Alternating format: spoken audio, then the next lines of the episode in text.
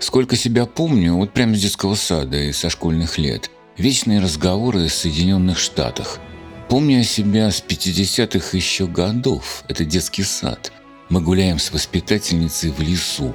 Она не велит поднимать всякую дрянь с земли. Объясняет, что американцы могут набросать в лесу яду, и мы погибнем. Школа 60-е годы. Я уже подражаю солидным людям и читаю газеты. У них названия такие запоминающиеся. «Правда», «Красная звезда». В газетах карикатуры на американских империалистов и поджигателей войны. Они с гадкими носами и страшными глазами. Они хотят войны. В памяти застывают слова «американская военщина», «ястребы из Пентагона», «безработный», Нью-Йорк – город контрастов. Там все только безнадежно, только мрачно, только гибельно, только так. И вдруг молодая учительница литературы говорит на уроке, что в Америке много хороших людей, и что президентами выбирают тех, кто поумнее. Это было ошеломительно, неожиданно и ново. И так, с одной стороны, какие-то разговоры про врагов, а с другой иные отзывы. Взрослые ходят на американские выставки, архитектура США, средства связи в США, американская графика. Взрослые читают Хемингуэя. Его портрет висит в квартире у родственников и знакомых. Произносятся имена Фолкнер, Селлинджер. Имена ласкают слух. Взрослые с нетерпением открывали журналы «Иностранная литература», «Новый мир», Карина, моя тетя, читала в «Новом мире» роман «Вся королевская рать» Роберта Пена и говорила, а я подслушал. Она говорила моей матери, я подслушал.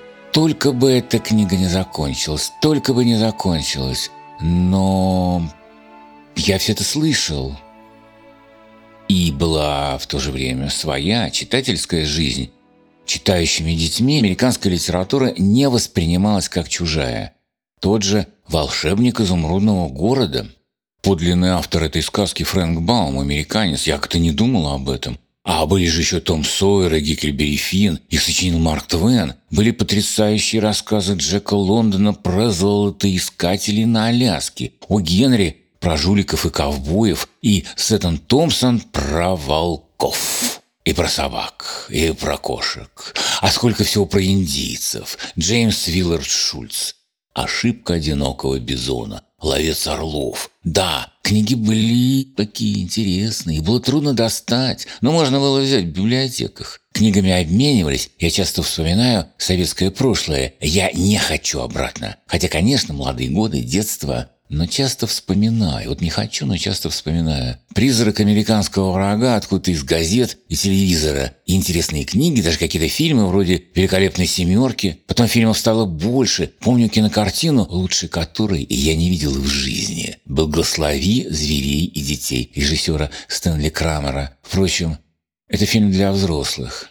И смотрел я его уже лет 17. В любом случае, не очень-то верилось, что там за океаном живут только монстры. Мне кажется, что тогда, как и сейчас, одни люди простодушно доверяют пропаганде, другие размышляют самостоятельно. И что любопытно, те, кто думают, умеют читать то, что им советуют, и перечитывать то, что интересно.